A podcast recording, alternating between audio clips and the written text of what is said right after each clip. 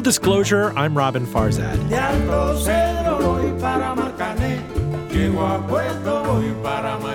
The fraternity of the aggrieved those who had a strong overriding sense of wanting to get revenge against Castro. It was a bitch's brew. It was the CIA, it was the mob, it was certain elements of the US government, and of course the exile community. The Cuban American gangster experience is no stranger to pop culture, from the saga of Tony Montana in Scarface to Miami's cocaine cowboys, who are still turning up in the news to this day.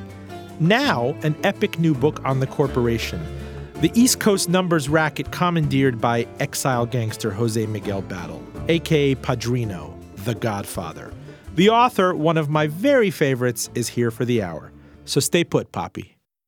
This week's episode is made possible by Evo Advisors, offering financial advice that is globally experienced and locally based for those who have more than a 401k to manage. Visit evoadvisors.com.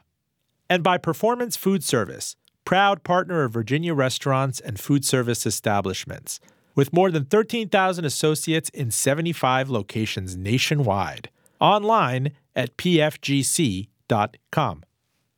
Joining us from NPR New York City is one of my favorite authors. This is such a treat. TJ English He's noted journalist and screenwriter, the author of eight books, including what four New York Times bestsellers, including one of my favorites, Havana Nocturne, Paddy Whacked, and the Westies.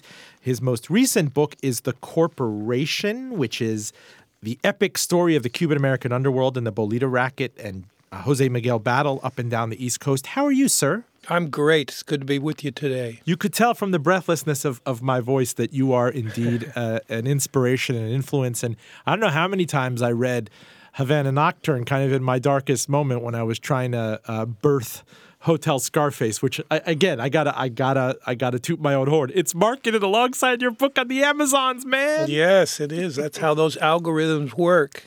I got to ask you because I wondered, and that I never entered the experience of my book on on, on reporting on, uh, you know, how the Cuban mafia vied for control of the cocaine trade in Miami. I didn't appreciate to what extent the PTSD of the the Bay of Pigs crisis and the abandonment of the early '60s led to all of these various other misadventures in Miami. And in reading yours, um, you know, your protagonist, your main character, Jose Miguel Battle, was a cop in pre-revolutionary Havana. Um, he was a freedom fighter who was captured with the Bay of Pigs uh, Brigade, 2506 in Havana. Mm-hmm. And I just, I, I, I, you know, I wonder how different history would have been if Kennedy had finished the job. If Kennedy had, even after abandoning them and not giving them, uh, you know, Air Force cover, went back and took out Castro in the early 60s. Well, it would have been a much different trajectory for the for the Cuban American historical experience if if that had been successful. And you're so right. I mean, I was obsessed to a certain degree with this book about the fact that it was the story of what I called the Bay of Pigs generation. That the residue of the revolution, the fallout of the revolution, and the Bay of Pigs invasion, which was such a disaster for everyone involved, that the psychological consequences for that, for the community, and really for the United States at large, because the so called Cuba conflict was such a central piece, or became such a central piece of the Cold War, a sub theme of the Cold War throughout the latter part of the 20th century. Cuban exiles in consort with the CIA being used to do covert operations against uh, governments that were believed to be sympathetic to Cuba, covert operations against Cuba itself, assassination attempts of Castro, the CIA partnering with the mob to kill Castro, all of this dirty history that has now come out. Um, it's taken decades for it to be revealed. Now we can see in its totality the effect that it had on a generation, both Cuban American and American. And to me, it was the psychological linchpin to understand Jose Miguel Battle, to understand his reputation within the community, and to understand the psychology of, of those around him. You know, just to flesh it out for our listeners who aren't familiar with Cold War history, I certainly had to steep myself in it. Is April uh, 1961, you had more than 1,100 uh, largely CIA trained, many of them South Floridian Cuban exiles who stormed Cuba at the Bay of Pigs to take out uh, Castro's regime, which is pretty much two years old. They were expecting that the new president, Kennedy, would give them uh, backups and reinforcements, but they were largely abandoned after battles raged for three days. And the, the soldiers were either killed, uh, forced to surrender, really embarrassed by Fidel Castro, who, who frog marches them out while he's chomping on a cigarette. He had tortured them, he had ransomed them for, for, for cash and for medical supplies and baby food. And Kennedy returns to um, Miami when majority of these guys are released within a year later, and he greets them at the Orange Bowl and he vows that their flag of the brigade will be returned to Havana. Of course, Kennedy is dead about a year later, and the the theater of kind of focus for the Cold War in the United States shifted to Vietnam gradually in the 1960s. So what you had is all of these orphan cold warriors in South Florida and places like uh, you know New Jersey and New York are saying, "What the heck, man? You you you you you abandon our country." And a lot of them turn to kind of bide their time to crime and rackets and marijuana and gun running and and and mob hits. And you zeroed in on one Jose Miguel Battle, who opted not to go to Miami but ended up in the tri-state area. Tell us about him. Yes. Well, first of all, I should clarify that Battle I, Battle is not a typical Bay of Pigs veteran. It probably wouldn't be fair to say that. Most veterans of the brigade went on to productive lives, but I think it is fair to say that the Bay of Pigs invasion, Battle's experiences in the Bay of Pigs in, invasion, his being uh, a member of that generation definitely shaped him, um, and he would not have been the person he was were it not for the Bay of Pigs invasion, his involvement in it, and the consequences of it. He's such a fascinating figure. He was a hero in the war. He engaged in a heroic act. I spend the whole first chapter uh, detailing his heroism in the Bay of Pigs invasion because I had been told it uh, numerous times when I started this project. And I was skeptical. I said, How do we know this? I mean, Battle told people, other people repeated stories, but I just felt maybe this was just part of his legend. So I had to, right off the bat, research and writing this book, my first task was to find out the true nature of what happened in the Bay of Pigs invasion. And I found the man that Battle saved, who was part of a brigade that Battle saved, a platoon that Battle saved. And I found the two brothers that went with him when he saved those men. So I found three of the primary participants of the event. And I went to Cuba to the Bay of Pigs location and the actual site where this act of heroism took place. So I was able to really get at the truth of it. And the truth was is that he engaged in a totally uh, courageous historic act at the Bay of Pigs. And so from that point onward, that's what he was known for. And within the community, he was a legend and he was revered. And so, as he launched into his uh, career as a gangster, as a mob boss, and a professional criminal, he always had his defenders. He always had people that said he's being persecuted by the media. He's a he's a hero. He's a hero in our community, and that was a big part of Battle's mystique. Gave him a lot of power. Some would say made him invulnerable to law enforcement bringing down his organization for close to 40 years. You know, there are a couple of uh, fortunate things emanating from the Bay of Pigs disaster, in that this this um, unspoken alliance, and, and you covered it in Havana Nocturne as well, with the with the Cuban exiles, the angry Cuban exiles in Miami, and up and down the coast, and the uh, Italian and Jewish mobs, who, after all, I don't think many people appreciate that these guys lost everything when Havana switched over. They were the ones who ran the casinos, they were the ones who owned the brothels, the judges. Mm-hmm. And so there was this natural alliance afterwards. I mean, even Santo Trafficante, the the uh, you know the mob boss uh, back in in, in Tampa, um, who was big with the numbers racket and, and these other things. Um, he was a natural ally for the CIA when they were planning these kind of cockamamie schemes to kill Fidel Castro. I think you mm-hmm. mentioned in your book like they knew that he would go diving for fancy seashells and they were going to plant yes. a bomb in a huge conch or something. Yes, that was one plot. So it made bizarre kind of natural allies out of exiles you know these freedom fighters who just wanted their country back, and and gangsters yes. who were gangsters for much of the 20th century. The the fraternity of the aggrieved, uh, the, the, those those who uh, had a strong overriding sense of revenge, wanting to get revenge against Castro. It was a, a bitch's brew. It was the CIA. It was the mob. It was uh, certain elements of the U.S. government, and of course the exile community. And um, that's to follow that thread was probably the main reason I wanted to write this book because when I was out promoting Havana Nocturne, the question that would always come up was, well, you get to the end of the book, and then what happens? I mean, what happens when the mob? What happened after the mob got chased out of Cuba? That was a big question. Well, my impression, I, I, TJ, is that they, they brought a lot of their act to Miami. You had the bookie wars. You had uh, you know, people, Cuban gangsters blowing each other up at, at the mob's yes. behest. Uh, you know, Lefty Rosenthal went his separate way. You had, um, uh, uh, you know, ju- jewel fencers and, and famous people. And then that sublimated Absolutely. into the marijuaneros of the 70s and then the cocaine yes. cowboys. It was almost like a three point turn. I had completely overlooked the Bolita racket, which I'd never understood. You know, I lived in Manhattan for 10, 12 years.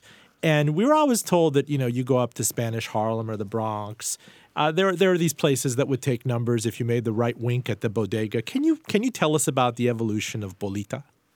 well, that's a you could do a, a, book just on that. I guess I kind of have, but I mean, you. Well, I didn't realize spe- it was such yeah. big business.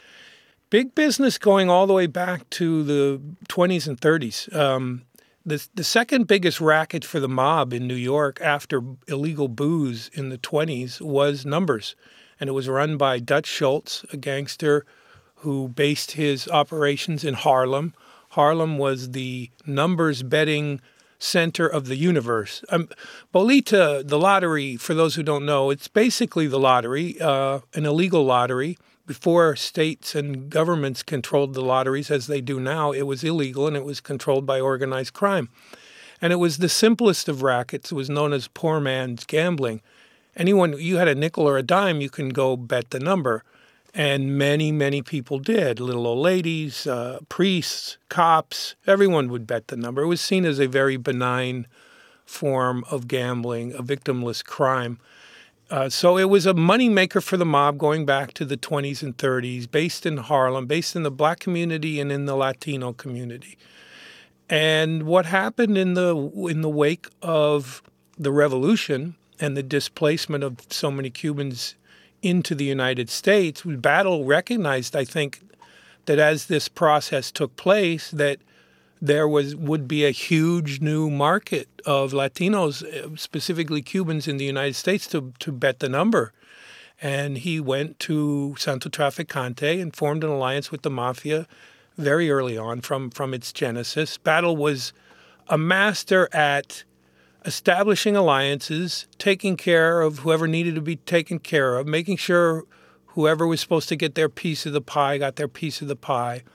And so he immediately formed this alliance with the mafia, knowing that he would need their backing. But let's explain that. So the the foot in the door in his case is that he was a Bay of Pigs hero and a known quantity to Santo Trafficante, who after all was detained by Fidel Castro when they seized his casinos and was livid too when he was finally sprung into the United States. Yes. So he had an in with the mob almost well, automatically could, coming out of the Bay of Pigs. Well, we could take it back one step further to his time as a vice cop in Havana. Oh, that's right. He he was uh, the bagman for the mob. He delivered the skim from the casinos to the presidential palace. So he was a small but central cog in the machine of, of the Havana mob, and that's where he really made his alliances. So by the 19 so by the 1960s and 1970s in New York, he was in a position to kind of parlay that, saying, "Look, yes, you have a, a, a growing population. We know about the Puerto Rican population, the Dominican populations in New York and in the Bronx, but I have it in with the Cubans, and if you give us territory in the Bolita holes." You're going to have uh, this is this is tradition in Cuba. This goes back a long yes. ways, and people are going to want this in Miami and in other cities and in Tampa. Um, give me the franchise, give me a cut, and I pay on time. I'm very good. I'm not dirty, and he did get that foot in the door. Oh yeah, absolutely. They they the the mafia guys. The person he dealt with most uh, specifically in New York was Anthony Salerno, Fat Tony Salerno, Fat who Tony controlled. Salerno Yeah, controlled the numbers racket for all five families in New York. And they liked Battle. They called him Mike, Mike Battle. He'd come to the social club in East Harlem where uh, Salerno was based. He'd usually come with an envelope of cash that would be a payment, a regular payment that was made to Salerno. And yeah, they recognized it. I mean, you know, numbers uh, is like a religion for the Cubans. I detail it a little bit in the book. Yeah, like if you see a dream of a goat, yeah. it represents number seven. There's some, maybe there's some Santeria aspects to it. Yeah, well, certainly some numerology yeah. and and some kind of mystical elements to it. And um, most importantly, it, this was really a key for me to understanding the culture of Bolita so much of betting the number is tied into your dreams. Uh, um, so you go into the bodegas and there's dream books, little pamphlets and magazines that explain to you how to apply certain numbers to figures and events that occur in your dream. So if you see a, you have a dream and there's a donkey in it, there's a certain number that represents the donkey, and you bet some version of that number. And so what you're attempting to do when you when you play the number is make your dreams come true, literally, quite literally. And the boliteros, the people who set up the mechanism, are the are the dream makers, are the are the creators of dreams. So yes, it's about money and prosperity and all of that, but it's also about some secret code to understanding your dreams that's going to bring you prosperity.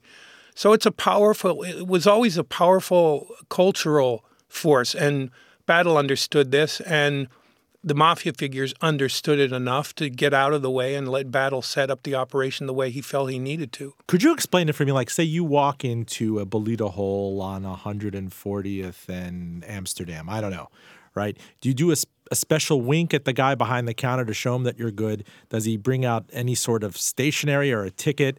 Um, is it a 1 through 10 number, a 1 through 100 number? And how do they come up with that number? I never understood – uh, right. One one other thing is that all these guys paid on time. It was a, it was a system that really had to be based on trust. You had yes. to pay. You had to pay on time. Yeah, the, the, betting the number is a daily thing. There are certain designated locations. They don't have signs. They don't tell you where they are. But if you're at all in the know, you know where they are. It might be in a, uh, in a bodega. It might be in an auto garage, a candy store you go in. Uh, you know, all the places where it is now, or a lot of the places where it is, where you go do your scratch off cards now, that that would be where you would go bet the number. And normally, what you bet was a three digit number, and that three digit number was derived by the total mutual handle at the local racetrack that day. So at the end of the evening, the evening edition of the newspaper, and then again in the morning, they print the betting totals that took place at Aqueduct or Belmont or whatever your local your local track is. The last three digits of that number were the daily number, were the number for that day. And so that's how you knew it. And, and what would be the what it, would be the multiple if you hit it? Like say you put down five bucks. Six hundred to one. Wow. A good payoff, a very good payoff. That's why people chose. That's why people, uh, frankly, still choose sometimes to bet the number illegally because the payoff is so much better than the legal lottery. And at its peak, how big was the Bolita, say, in, in New York or the Tri County area? It's hard to quantify that because it was a legal enterprise, and records, to the extent that they kept them at all, were usually destroyed within a week or two.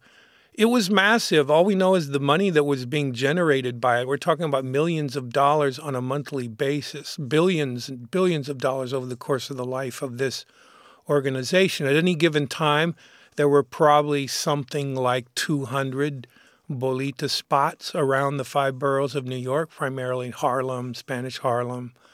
There were bolita spots in New Jersey that the corporation controlled. It was a massive undertaking, and it was, it's always mind boggling to me. I mean, I write about organized crime a lot, I write about it from different ethnic points of view.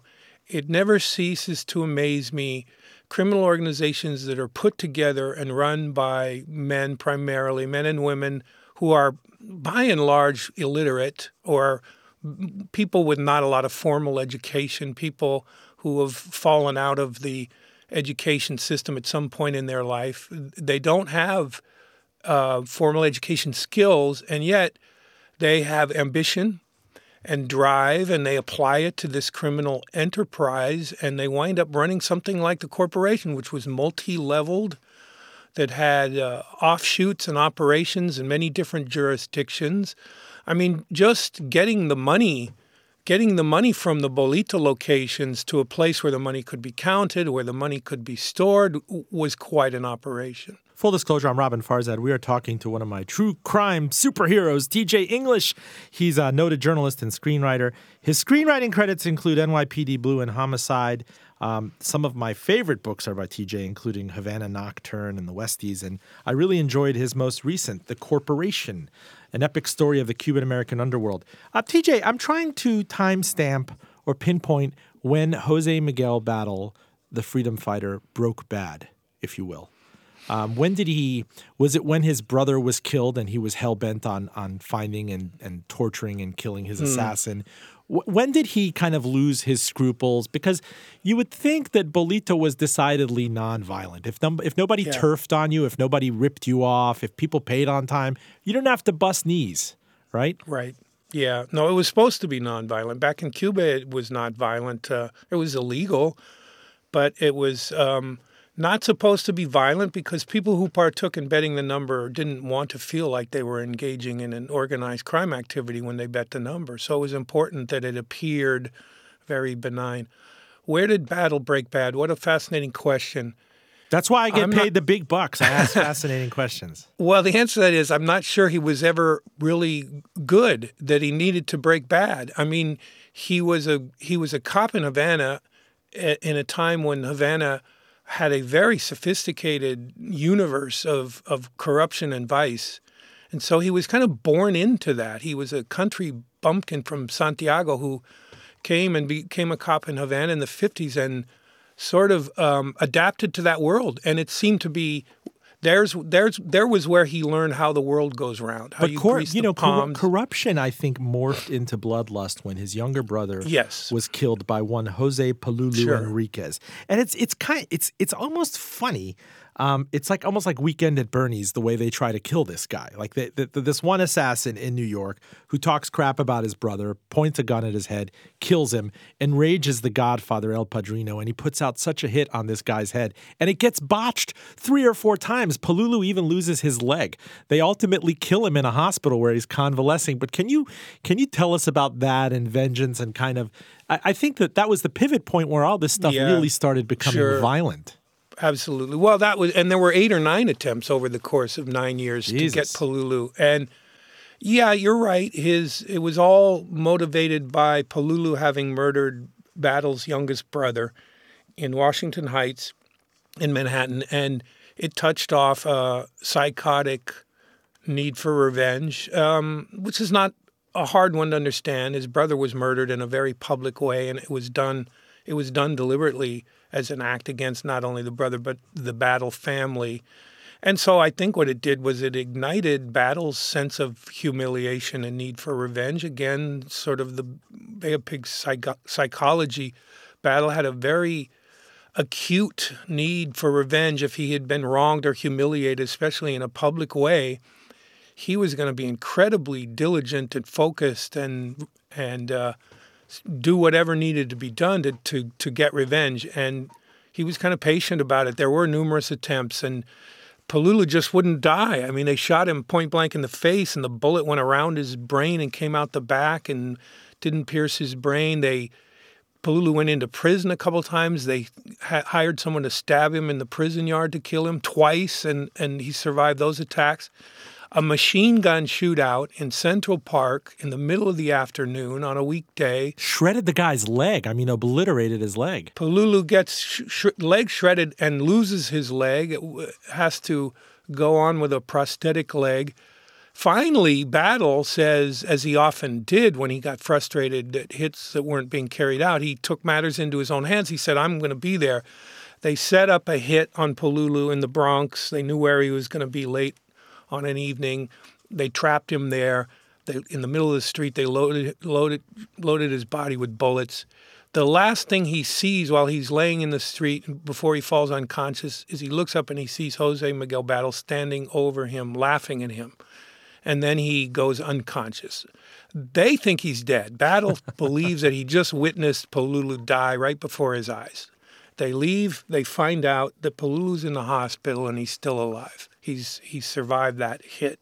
That was maybe hit number nine, uh, attempt number nine, and so now they're beside themselves and they quickly make the decision to hire an assassin, dress him up as a male nurse, send him into the hospital where Palulu is at two o'clock in the morning, and shoot him between the eyes in his hospital bed.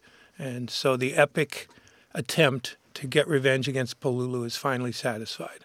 Now, it's one thing among gangsters, uh, but I was struck, uh, especially having having lived in Hell's Kitchen, New York, for so long, at the 410 West 56th Street uh, incident. I believe I, I, believe my barber shop was right there. To be honest with you, and Mm, it yeah. inhabited another life beforehand. But the the the murder of a little uh, four year old girl that was being Yeah. babysat named Janine Toribio. Um, who's Yeah. just like you looked at as collateral damage when one of these bolita holes is getting blown up and incinerated. Um, Yeah. you would think there'd be honor among you know family men, especially in, in Battle's cases. Like he, we don't delve into narcotics; we run a straight business here. Yeah. And I know you have to fight fire with fire and protect your turf, but how does something like that happen? A little four-year-old Well, girl getting killed in a, in a bombing. Well, what happened was this this Cuban Italian alliance had been so profitable and strong for about 10 years and then it started to fray and it frayed uh, over this rule that they had called the two block rule which meant that no organization could could open up a bolita spot that was any closer to another bolita spot any closer than two blocks. That rule got violated by i'm not even after researching investigating and i'm not even sure which side it was that violated it but it got violated and it touched off a war between the italians and the cubans in new york city in the mid 1980s and it was horrific it was an arson war they were firebombing each other's bolita spots and it was incredibly ruthless and vicious. And by this time, Battle and many of the higher hierarchical hierarchical members of the corporation had moved to Miami. So this war was out of sight and out of mind as far as they were concerned. They were sanctioning attacks, uh, arsons, but they didn't have to suffer the consequences of it because they were so far away. But back in New York, people were being incinerated. Um, innocent bystanders, people who were just in the wrong place at the wrong time, which was the case with Janine Toribio and her her babysitter, who had gone to this bodega to see the babysitter's boyfriend, and they got trapped in this horrific fire, and this four-year-old child was incinerated to death. It was horrifying. Many members of the organization were horrified by it. Um, it was a level of violence that most of them had not signed up for.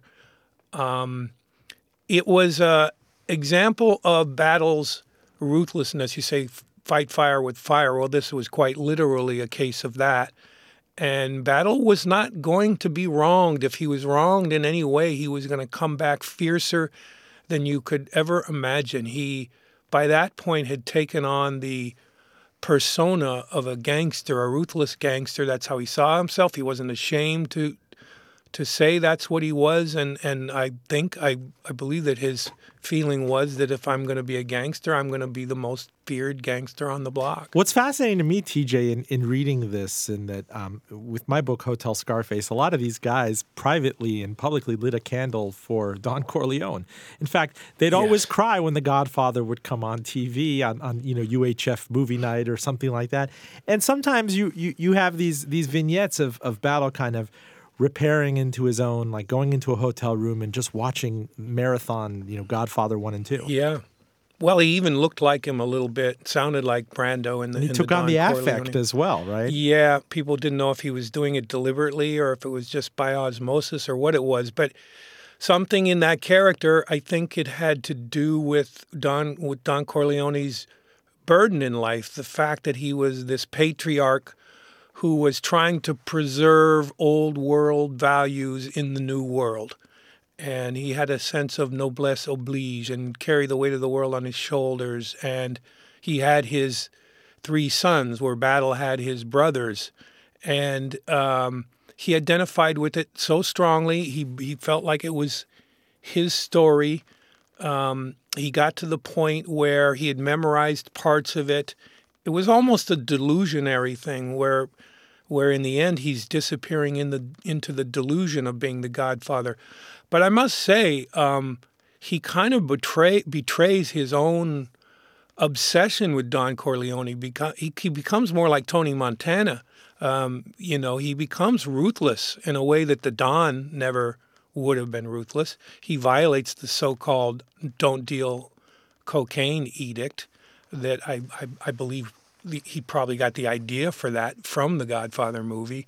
Um, so Battle started with this sense of nobility that he, he associated with Don Corleone, but by the end of his career as a mobster, he had completely lost that any sense of nobility. It's interesting. You noted in the book that um, you know the family did almost accidentally dabble in cocaine, which was the province of the big gangsters in Miami.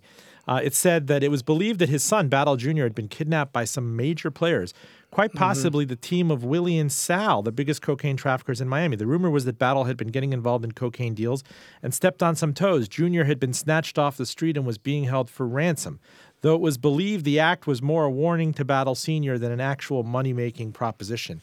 I always thought, you know, my impression was that these guys sullied their hands on underworld undertakings in the interest of returning glory back to the motherland. I mean, even even Willie and Sal, they were fronting all of this money to the Contra cause in the 1980s. They never kind mm. of hmm. took their eyes off that ball, even if it was just self-interested tithing, protection money. W- was Battle throughout? Was he sending money back to the anti-communist cause? I mean, were these guys all kind of united? Uh, together and kind of listen, we're, we're just biding our time here. We're ultimately wanting to end up back in a restored Havana after all. Oh, absolutely. They, they never they never let go of that dream. And I I would say Battle's biggest regret in life is that he wasn't able to play a more central role in the anti-Castro movement. It had been his intention. You have to remember when he was released from Isla Pines prison in Cuba as a brigade member, the first thing he did was join the U.S. Army, and he was stationed at Fort Benning, Georgia, and he was stationed there with a whole bunch of uh, Cubans from the brigade who had been allowed to join the army as fully commissioned officers because they already had the training, their Bay of Pigs training.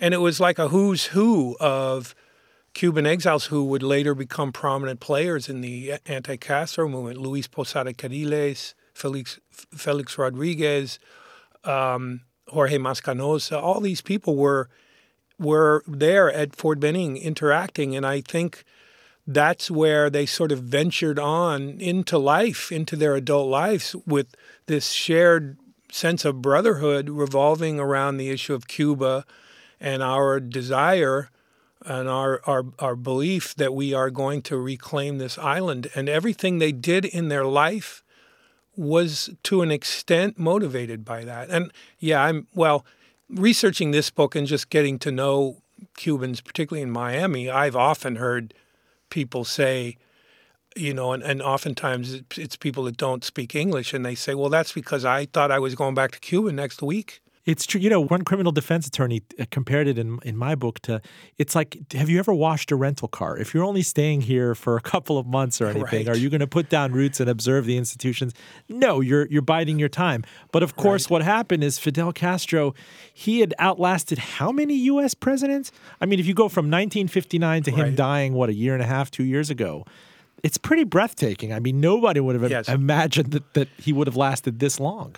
Absolutely. Well, and um, as a side note to that, narcotics, Willie and Sal, and that was always just a rumor, by the way, that Willie and Sal were behind that. Um, that was almost sort of like a a tall tale, the kidnapping of Junior. I could find very little specific on it. I did talk to two of the Miami cops who were involved in that case, that investigation when it occurred, but they even they said that it was all so mysterious the way that it was handled. They claimed that CIA agents showed up at the battle home when it occurred. They they had this sense that there were some larger forces overseeing battle and protecting battle. But was most fascinating to me about that anecdote and the cocaine cowboy era in general, and you're a, a perfect person to to talk to about this. Oh, I found it. I found it fascinating. I found it fascinating. Battle had to deal. Battle had been up in operation for 15 years or so as a gangster by the time the cocaine era arrived on the scene. He was an old school mobster, almost like an Italian mafiosi in the way he was configured in the underworld.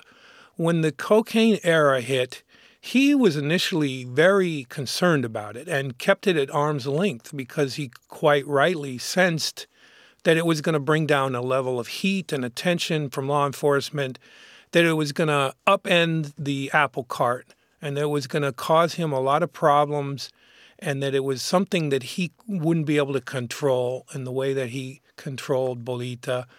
And he was he was uh, I don't want to say fearful of it, but he was definitely leery of having any involvement with it.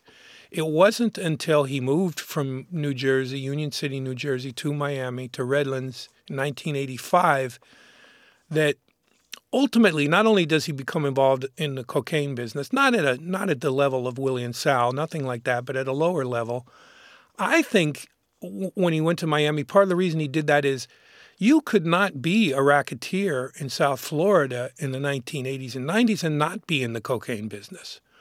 To, to function and operate as a criminal, to have the alliances that you needed to have, you would have to be, to a certain extent, in the cocaine business. No one would trust you if you weren't. Sure, and and in, in the way of tribute to the CIA, which was his ally. I mean, the CIA and Iran Contra was heavily involved in swapping, Yeah. you know, arms for cocaine, the kind of the Costa Rican theater, which he was no stranger to. Full disclosure, we're talking to T.J. English, best-selling author, most recently of The Corporation, a book I just finished and really enjoyed. I, I've also read Havana Nocturne, Paddy Whacked, and The Westies. He is a screenwriter. His, his credits have appeared on NYPD Blue and Homicide. Um, I do want to ask you, uh, going back to the experience of enlisting in the Army, I'm haunted by this one photo in your gallery of Jose Miguel Battle and, and Angel Mujica, who knew each other since Havana. It says they were both members of the Brigade 2506. They were both imprisoned at the Isle of Pines under Castro. And on the same day in the United States, they both joined the U.S. Army. But when they catch up years later, and Mujica uh, needs money and asks to be cut into the Bolita racket, and I believe it was at a cockfight that the Godfather grants this. Yeah. He turned around and said he was a dead man, and he had a he had a hit put on what I thought in illustrating in the book was his his brother in arms. Yeah. Could you tell us more about that, or stuff that was left on the cutting room floor? How did he just look at this guy as as you're, you're kind of a Johnny come lately? You're coming looking for a handout, or what's the deal? Well, you know, when you talk about battle losing his soul, this is a really good example of of, of that. You, there's so many incidents in this book that have that kind of intimacy. Um, best friends, close close people turning on each other, um, uh, kind of intimate level of violence. It's quite mm, disturbing, you know, um, sad. Um, this was a guy who, from his days as a cop in Havana, had been a partner, buddy of his, and they were together all through life. And in fact, Mujica was the one that first started the bolita business in New York. Battle kind of came in and piggybacked on it. So, so Mujica was one of the originators of bolita. He'd gone off to Spain. He'd sort of cashed out of the business and believed that he was out of the business. And then he went broke and he came back and he tried to negotiate his way back into the business. And Battle had him killed. Why have him killed? Why He- not just like pay pay him off or, or keep him in a corner? I, I didn't understand that. Um, I- Yeah, I I wonder think if it was- that's when he truly broke bad because Well, this, that this was- was a guy who he was imprisoned with. That was battle. He definitely was trying to make a public display of his, of his heartlessness, his ability. You do not cross me. If you do, I will kill you, and I don't care who you are. And uh, that was the ruthless nature of the organization But that he TJ, why why did he cross him? He came back effectively with his hands open, and he genuflected before the Godfather at a cockfight, and he took him at his word that listen, I'll I'll cut you in, albeit at a very small clip. Well, there is another detail. Mujica came back and first started up his Bolita uh, operation without asking. And he had cashed out. He had been paid a certain amount of money. I believe it was like two hundred or three thousand dollars. He had been paid that money to step aside and turn over what operations he had left to the organization. He came back and started it back up without asking Battle, and Battle heard about it and said, he, you know, tell him he better come to me. And he did, and so then he did come to him at the cockfight. The the coming to the Godfather at the cockfight was sort of the version in the movie The Godfather where they come to the Don in his den during the wedding. During the daughter's ask wedding. for favors. Sure. The Cuban ver- the Cuban version is it's a cockfight, and they would literally line up and come to the Godfather and ask for favors at the cockfight while the cockfighting is going on. And and yeah, Mujica asked, and the really chilling part of it is they embraced and hugged, and Battle said, "Yes, yes, we are brothers." And he waited till the guy was out of the room, and he said to somebody else as an aside, "This guy doesn't realize it yet, but he's a dead man." And then he had him assassinated in, in New York in a kind of brutal uh, hit, public hit, done in a very public way to send a public message. And this was at a time when Battle was eliminating a number of his older associates. Uh, the dead, he, he probably thought of it as, you know, um, removing dead wood, but these were some of his oldest associates, and many of them did have Bay of Pigs connections. They were from that generation, and that was disturbing to a lot of people who were within the realm of this organization. That Battle was was taking out all these old time people had, who had once been his closest friends. Uh, TJ, I want you to take me to Jose Miguel Battle, the Godfather's last stand. Let's say the '90s, going into the aughts. He did make the uh, the front of the New York Daily News in September of 1993. It says, "When it comes to numbers, he's the king." This is Jose Miguel Battle, the ruthless Yeah. Cuban crime boss who controls nearly all of New York's illegal numbers rackets, according to city and state police. So let's say the cops caught up to him uh, by the early 90s. I was also struck by this kind of this this white elephant pursuit of his, the casino in Lima, Peru. Yes. I wonder if that was a consolation prize by the time he had realized, you know what? George Bush, our former guy in the CIA, George H.W. Bush, he's not doing us any favors. It's not going to be a Yeah. rematch of Bay of Pigs. Fidel Castro turns out is long for this world. I'm not going to get my glorious casino, um, you know, on the waterfront in Havana.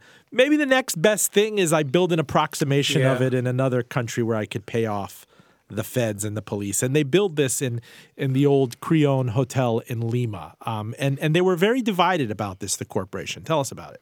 Yeah. Well, first of all, the, the inciting incident that brought all that about was presidential commission hearings about gambling and organized crime in 1985 in New York, the, the Reagan administration. I don't think they set out that this was going to be about the Cubans at all. It was Yeah, and Rudy about Rudy the Giuli-. Rudy Giuliani's mayor, and Right. It was well, no, Giuliani wasn't mayor yet. That comes later. But Giuliani was the head federal prosecutor. but by the time he's time. the on the front of the Daily News, I mean, Yes, you know, if yes, Cuban, if, then, a- if an Italian is going to go after Italians, then a yes, Cuban ring. But the hearings were in '85, and um, they they were happening right around the time that this arson war broke out between the Cubans and Italians, and was in the newspaper every day. So the commission shifted their attention to the Cubans. Cuban organized crime, the Cuban underworld, particularly revolving around Bolita. And they had these hearings where they brought in a secret witness who wore a hood over his head so you couldn't tell his identity, who was a high ranking member of the corporation and laid out the organizational structure of chapter and verse. They put together one of those little charts with the uh, with the boss at the Godfather at the top and all his underlings. And Battle was named publicly. They were all named publicly. It was quite a dramatic outing for the corporation, which up to that point had pretty much run below the radar in terms of media attention and you know the average person probably didn't even know there was such a thing as as the Cuban mob or the corporation or anything like that. That changed with those hearings. It, uh, the whole direction of law enforcement changed somewhat to the point where Battle started to realize that his days were numbered in the United States. He was going to be indicted, and then of course he does appear on the front page of the Daily News. Um, he's being he's being now sort of configured to be public enemy number one, and he realizes it's time for him to skedaddle, which he had done before um, to Spain. So he was willing to go into exile if need be. The plan was he went to Peru and he started this casino under a false name, didn't use his name, called himself Alfred Wayed, and nobody in his organization wanted him to do it. They all knew it was going to be a disaster. Battle had no experience. He had nothing other than a dream. He wanted to be like Lansky and Trafficante. Those were always the ultimate mobsters to him. So he had this dream, and he went down there. Um, they they literally shipped money. He had his associates kind of strap money to their bodies and load themselves up with tens of thousands of dollars and take multiple flights a day from Miami to Lima, bring money down there. And so they were using the casino to launder their proceeds from the United States. This would eventually cause them a lot of trouble and really be a, a key element of what would bring them down in a, at a racketeering trial was the money laundering aspect of it. The casino started up really well. It was the only casino, it was the first casino ever in Peru. Um, through his sort of corrupt alliances, he was able to get a, a license from the Peruvian government to establish this casino there. It was quite a novelty. Initially, it was a big hit. And then there was a car bombing by the Sendero Luminoso, the, the Shining, Shining, Path, Path yeah. a terror organization that uh, didn't uh, like this capitalist enterprise uh, run by foreigners launching itself in the middle of Lima, and a car bomb went off, and they demanded money, they demanded ransom. So now Battle had a problem. He probably felt like he was back in Havana in the 50s with bombs going off by leftist revolutionary organizations. So he had to confront that, and that damaged the business. Um, and but slowly, more, moreover, the, he didn't much trust anyone in the casino. He's having massive no. fights with his mistress, Efugenia Reyes, who yes. then you know leaves in a huff and gets killed somewhere in Central America. Yeah. He's firing people that he was poaching from from other areas that had varying levels of competence. They'd they'd argue that something was amiss or I'm not getting paid, and then he threatened to have him killed. And I mean, this was this was no way to run uh, any sort of front business, much you know, a casino or even a pizza shop. I have to say the whole casino uh, section, which is sort of like the third act of a movie, was maybe my favorite because he just goes off the rails down there. I mean, everything that he's created, he he blows it up almost, and he doesn't trust anyone. Now, part of this is he starts doing cocaine. He's he's in his mid sixties by this point, and he he takes up cocaine and develops a a, co- a daily cocaine habit habit for the first time around the age of 65. So he's extremely paranoid. He's sitting there in his underwear with a shotgun in his lap watching the Godfather movies in his suite all all afternoon. So when he comes down to the casino, he's in some delusionary state. He's coked up. He doesn't really know much about the business. He runs it as a gangster enterprise. He believes that he can threaten and intimidate everybody to do what he says that they he wants them to do. And but he's dealing with actual casino professionals now. He's dealing with business people that are not gangsters and criminals. And he just did not fit with this world and he starts intimidating people and they don't like it and they go to the government and they file lawsuits and it just begins to get worse and worse for him. It also creates a paper trail. The US government wants him deported because he had entered Peru on a false passport they put pressure on the Peruvian government to kick him out. Per- Peru kicks him out, initially not back to the United States. He bounces around a few different locations with his new girlfriend. And then he eventually is deported back to the United States. And by now, he's in not great health. And he's an older guy in his late 60s. And his empire is passing him by. He's no longer the day to day manager of it. And his, his final days are quite sad. He is is dogged by this cop David Shanks, who's determined that this guy will see his day in court, and that this organization will be fully uh, prosecuted in court. And Shanks is as as persistent as Battle was in in his revenge fantasies, and uh, so they're able to build a major case against Battle. It was quite a case. It was um, federal uh, prosecutors in New York and Miami combining to put on the case against the corporation, multiple counts, major indictment dealing with criminal activities of the corporation going all the way back to the mid 60s and then all the way up to the end of the century. It was really epic. The long, the long, long, long arm finally caught up with them. Yeah, and I asked uh, many people, prosecutors who were there for that trial, and Battle was really unhealthy. They'd have to wheel him in, in a, on an oxygen tank on a daily basis. And I said, well, what was his demeanor like during the trial? How did he fear, feel about it? And everyone said the same thing. They said, I think he was enjoying it. His life was being laid out in a way that it was like a this is it. it. was like a this is your life. Yeah, oddly enough. Yeah, and he was yeah, watching it, was, it, on a bed. You made it sound like it was a bed that they would wheel in, yeah. like a Craftmatic adjustable bed. and right. you know, in a, in a very um, bittersweet, almost pitiful way. Um, I'm thinking about El Zapotal, which was Battle's estate in South Miami. You have an aerial shot in the book, and all you see are just groves and groves of mamey trees, which is just this really popular, elusive fruit in Havana. And maybe this was a capitulation, this and the casino. If I'm never going to build uh, uh, you know, the famous casino on the waterfront in Havana. If I'm not going to be restored to Havana, I can almost there's an infantilization of kind of building my Epcot Center version of this in Miami here. I, I wonder if in his final years he realized this is pretty much as good as it's going to get. Yeah, absolutely. I mean, uh, the mamey trees grow uh, wild in Oriente, and that was a childhood memory for him.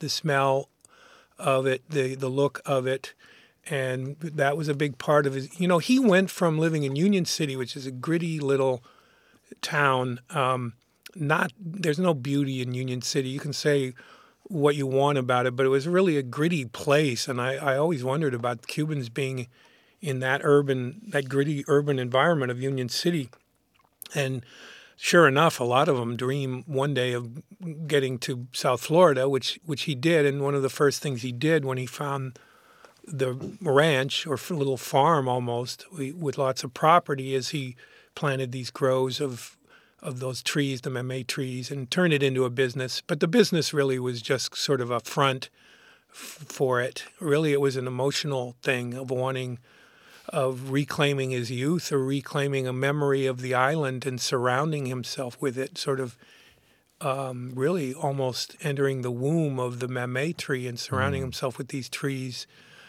very poignant, very poignant, trying to reclaim something that had been lost. Again, very much part of the psychology of his generation.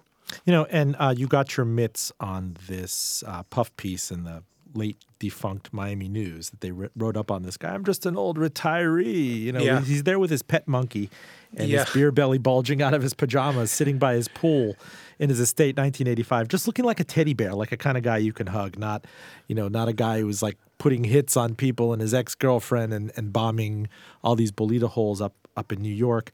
Um, but it was a real sad demise at the very end when the government caught up with him and he was really sick and, and died in 2007 one his his his relationship with his son who had assumed much of the day-to-day of the business was kind of non-existent.